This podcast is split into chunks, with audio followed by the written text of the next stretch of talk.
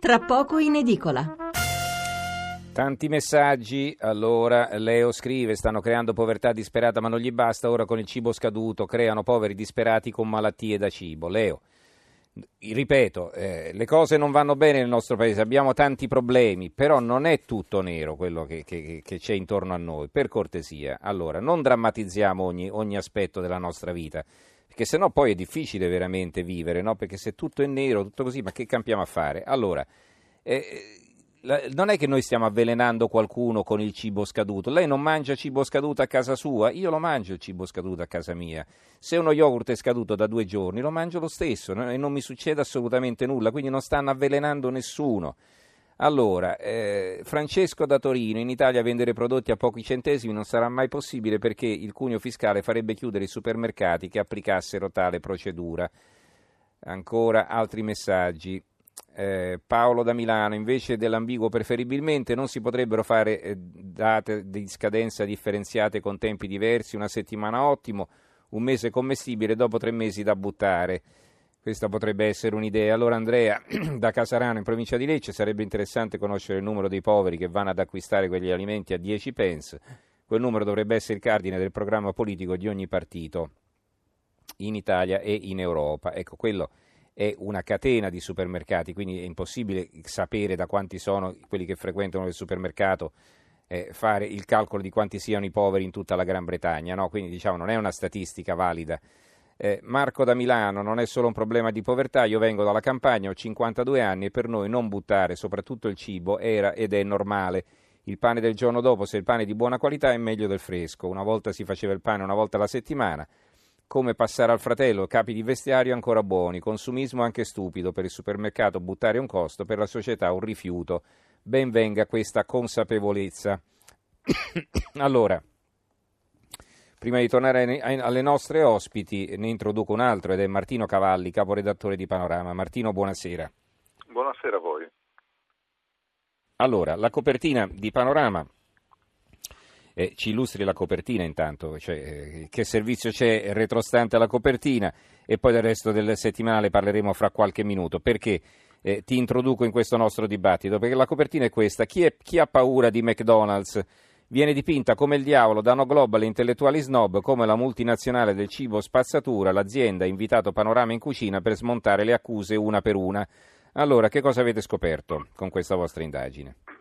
Allora, innanzitutto noi non siamo né pubblica accusa né avvocati difensori, abbiamo semplicemente voluto accendere un faro su un'azienda che è indiscutibilmente conosciutissima dagli italiani e evidentemente anche molto apprezzata perché i ristoranti McDonald's ospitano ogni giorno decine di migliaia di persone, però eh, non si può negare che sia un'azienda anche poco amata.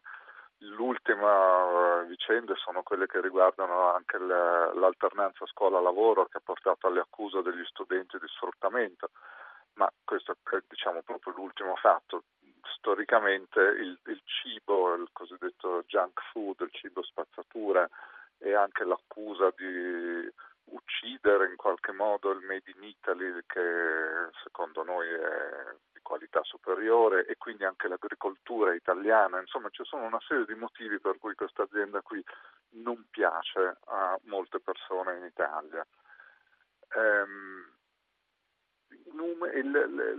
quello che emerge naturalmente sono dei fatti che possono essere opinabili a seconda delle posizioni, ma direi che il fatto meno eh, vero di tutte queste accuse è quello che riguarda l'agricoltura italiana, perché numeri alla mano viene fuori che McDonald's utilizza quasi esclusivamente prodotti made in Italy e quindi mh, non solo non c'è un danno, ma se, anzi buona parte delle importanti aziende italiane che quindi si presume producano prodotti di qualità sono fornitori di McDonald's. Ecco, poi questo naturalmente può piacere o non piacere, ma è un dato di fatto. Diciamo, poi... sulla qualità degli ingredienti nulla da dire, poi è chiaro che un tipo di alimentazione eh, di questo genere eh, reiterata, è chiaro che poi alla salute non faccia tanto bene perché è ricca di grassi, di sali, eccetera. Che però i prodotti siano genuini e non cibo spazzatura, come si dice, ecco, su questo forse bisognerebbe fare un po' di chiarezza e questo è un po' il senso anche della vostra indagine, mi pare di capire, no? Diciamo che ci sono sicuramente dei pregiudizi che sono fondamentalmente legati al fatto che un'azienda è una multinazionale americana. Secondo, secondo molti eh, è sufficiente questo per far sì che non possano esserci caratteristiche di qualità nel, nel, nel cibo, ma eh, diciamo a volte sono posizioni ideologiche, a volte anche c'è un po' di snobismo, forse come abbiamo scritto anche, anche noi, come ha scritto uno, una commentatrice che abbiamo invitato a, a, scrivere, ha detto sì, effettivamente c'è anche una, una vena di snobismo nel, in, mm-hmm. questo, in questa accusa. Allora, eh, ti lasciamo in sospeso un momento Martino, intanto ritorniamo dalle nostre ospiti, se vogliono dire qualcosa anche su McDonald's e poi comunque rispondere anche alle domande degli ascoltatori, eh, le leggerò a raffica, allora magari vedremo un po' di eh, dare soddisfazione a tutti. Eh, Laura Norato, riprendiamo da lei, prego.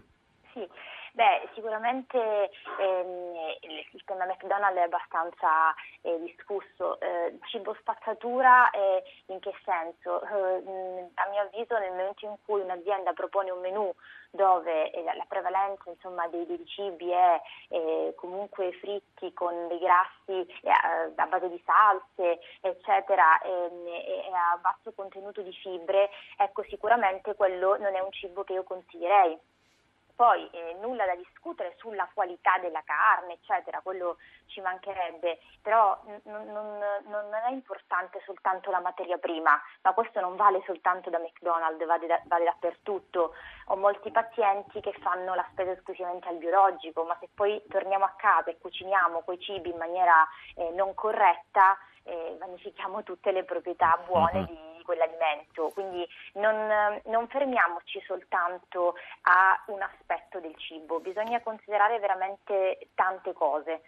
Perfetto, Donatella Prampolini, prego. Ma guardi, noi come Confcommercio da sempre siamo per la pluralità commerciale, quindi ci sta il McDonald's, così come ci sta ovviamente il ristorante di qualità. Poi io, da emiliana, cosa vuole che le dica? Eh beh, certo. Il piatto di cappelletti, eh, il, turtolane, eh, il eh carrello dei bolliti, cioè io onestamente se devo scegliere tra quello e un hamburger non ho dubbi su quello che dovrei scegliere. Beh, anch'io, eh, ci mancherebbe altro, ecco.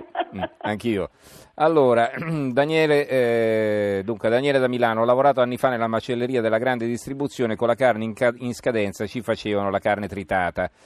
Eh, Sergio da Firenze, è il batterio che produce aria nella confezione, non è l'aria che entra nel barattolo, eh, precisa Sergio. Eh, probabilmente il botulino, eh, sì, in effetti il botulino, adesso magari chiediamo conferma a Laura Onorato, si sviluppa in un, in un ambiente anaerobico, cioè senza aria, però Ecco, però quando il barattolo è aperto, ripeto, eh, si creano delle muffe che sicuramente non sono, non sono eh, salutari. Ecco, per questo io dicevo se c'è aria nel barattolo bisogna stare attenti. Sì. Ecco. Mm. Sì, sì, Abbiamo detto due cose, una cosa esatta a metà ho detto, diciamo, via. Ecco, allora. ecco. Allora, eh, Mauro eh, scrive, dovrebbero produrre meno, consumare il cibo in circolazione scaduto, tutti, anche i paperon dei paperoni. Eh, mm, dunque, Nicola torna sull'argomento. La nutrizionista conferma che il prodotto scaduto non fa male, ma solo un pochino mal di pancia. Potrebbe far mal di pancia un prodotto scaduto da tanto tempo in determinate condizioni. Se lei si mangia una mozzarella scaduta, e quella è probabile che le darà il mal di pancia. Perché? Perché degenera, no? Eh, il latte scaduto eh, chiaramente non fa bene. Oh carica batterica se è molto elevato o meno, quindi se abbiamo, c'è una, una, come dicevo prima, una tossinfezione, per esempio pensiamo alle uova crude, no? Il caso di salmonella, nel eh, senso, certo. eh, eh, non è detto, potrebbe essere un, una sintomatologia lieve perché magari non, non si, la carica batterica è assolutamente moderata, un po' più severa nel, in caso contrario. Allora, eh, magari ci capita come quella nonna che preparò, preparò il ciobare ai nipoti scaduto dal 1989 tutti in ospedale, vabbè. Questo è un caso limite. Allora, Francesca, so di persone che andavano alla Caritas a consumare il eh, pasto, ma avendo capito dai discorsi degli operatori che gli alimenti erano prossimi alla scadenza o in scadenza, hanno deciso di non frequentare più la mensa. Non si accetta di essere trattati come destinatari di scarti. Eh, Marco da Milano, è possibile aver mangiato carne dopo nove anni senza problemi, carne marchiata servita durante il servizio militare. E questo va bene, è un altro record.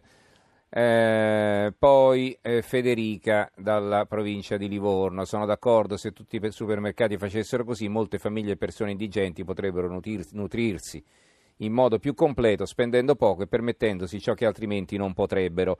Qui scontano le orate fresche il giorno di scadenza, almeno possiamo mangiare pesce, altrimenti proibitivo per l'alto costo. Eh, ancora mm, Roberto da Vittorio Veneto, una battuta che portino i cibi scaduti alla mensa del Parlamento. Va bene, penso che ci possiamo quasi fermare con i messaggi anche con questo nostro, eh, con questo nostro spazio, però abbiamo una telefonata. Osvaldo da Milano, buonasera Osvaldo. Buonasera mensurati. Io volevo portare solo la mia esperienza.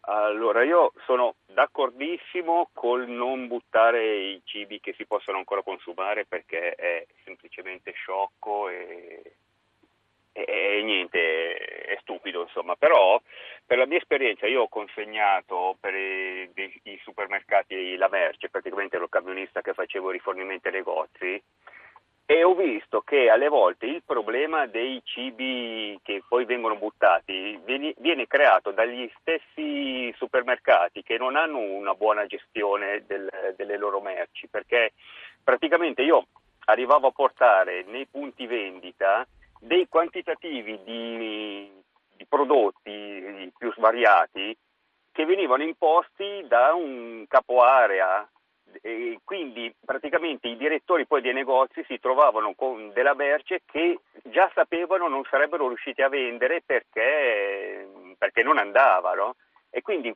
a questo punto si, si, formavano le scadenze, venivano a creare delle giacenze di, di, di, merce che era vicino alla scadenza e quindi la necessità poi di, di farne qualcosa a quei tempi, parliamo di una quindicina d'anni fa, veniva praticamente buttato tutto. Poi sono cambiate le cose, si è cominciato a, a darle alle associazioni caritatevoli, però eh, diciamo, era proprio una questione, no? perché i supermercati per strappare il prezzo fanno dei quantitativi esagerati, si produce così un sacco di roba che effettivamente il mercato non richiede e quindi poi si creano le giacenze. Buonasera. Grazie Osvaldo. Allora, eh, ci avviciniamo alla conclusione. Ada da Imperia, non mangio carne né pesce, per il resto giudico con un criterio organolettico, compro cibo, cibo scontato prossimo alla scadenza. Eh, Salvatore da Milano, quanto tempo si possono conservare le bottiglie di salsa di pomodori fatte in casa? Anche due anni? Adesso sentiremo Laura Onorato. Allora, eh, proviamo a trarre le conclusioni, insomma, eh, quindi ci avviciniamo ai cibi eh, vicini, prossimi alla scadenza con, una, con assoluta tranquillità e per quanto riguarda i cibi scaduti, per alcuni possiamo consumarli tranquillamente, per altri dobbiamo stare più attenti, no Laura Onorato? Prego. Eh, allora, le bottiglie nel caso del pomodoro, eh, mi raccomando un consiglio, ehm, eh, molti li, le, mm, si pensa alla classica bottiglia di vetro, ecco, il vetro comunque fa passare eh, la luce ehm, e questo danneggia ehm, il licopene che è la, la sostanza antiossidante contenuta nel pomodoro, quindi se vogliamo conservarle nella bottiglia di, eh, di vetro, mi raccomando ambie- per molto tempo, mi raccomando in un ambiente eh, chiuso ovviamente, eh, quindi insomma, dispensa, eh, comunque non a contatto con, eh, con, con fonti di luce. Mm-hmm. E di calore. Allora, e, l'altra, calore, co- esatto. l'altra, cosa, ecco, fatele bollire, ma questo chi prepara la salsa fatta in casa lo sa bene. Mm-hmm. Sì. Sa bene che bisogna farlo. Allora, eh, Donatella Prampolini, prego rispetto all'ultima telefonata mm, mm, posso dire questo, eh, oggi come oggi i margini con cui operano gli operatori del, del, settore alimentare sono bassissimi, quindi non ci si può proprio più permettere di sbagliare a fare gli acquisti, cioè c'è una quota fisiologica di scarti che però non deve mai superare lo 0,5% del fatturato, è ovvio che nel momento in cui dovessero aumentare queste percentuali qualche testa cade, nel senso che o è il capo negozio che sta sbagliando o è il capo reparto o il capo area, però non può permettersi un'attività commerciale, quindi questo è un problema che oggi è assolutamente superato perché le dinamiche di mercato sono molto diverse. Eh, per il resto cosa posso dire? Che ne, per quanto riguarda i negozi di piccole dimensioni il problema degli sprechi alimentari è praticamente inesistente perché tutto quello che rimane lo si divide tra i gestori dei negozi e i dipendenti, quindi difficilmente si butta via qualcosa. Per quanto riguarda i punti vendita più grandi, ovviamente che hanno una quantità di, di merce diversa e quindi questo 0,5% produce anche una quantità importante, le, la prassi di scontare in prossimità della scadenza la merce è già consolidata, viene già fatta da quasi tutte le catene. Per il resto la legge sugli sprechi alimentari oggi dà veramente una mano perché questa merce non viene più buttata ma viene data agli enti caritatevoli, ci sono addirittura degli sgravi per quanto riguarda ad esempio la tassazione IVA piuttosto che eh, la tassazione del, della Tari, che è la tariffa sui rifiuti, proprio per chi aderisce a questi protocolli. Quindi l'Italia da questo punto di vista non è sicuramente un fanalino di coda, ma probabilmente una delle prime che si è mossa per cercare di risolvere Bene. il problema. Benissimo, la ringraziamo Laura Onorato, nutrizionista e biologa, grazie, a risentirci. Buonasera. Buonasera, ringraziamo anche Donatella Prampolini che è vicepresidente della Confcommercio e presidente della Federazione Italiana Dettaglianti dell'Alimentazione. Grazie anche a lei, buonanotte. Grazie a voi, buonanotte.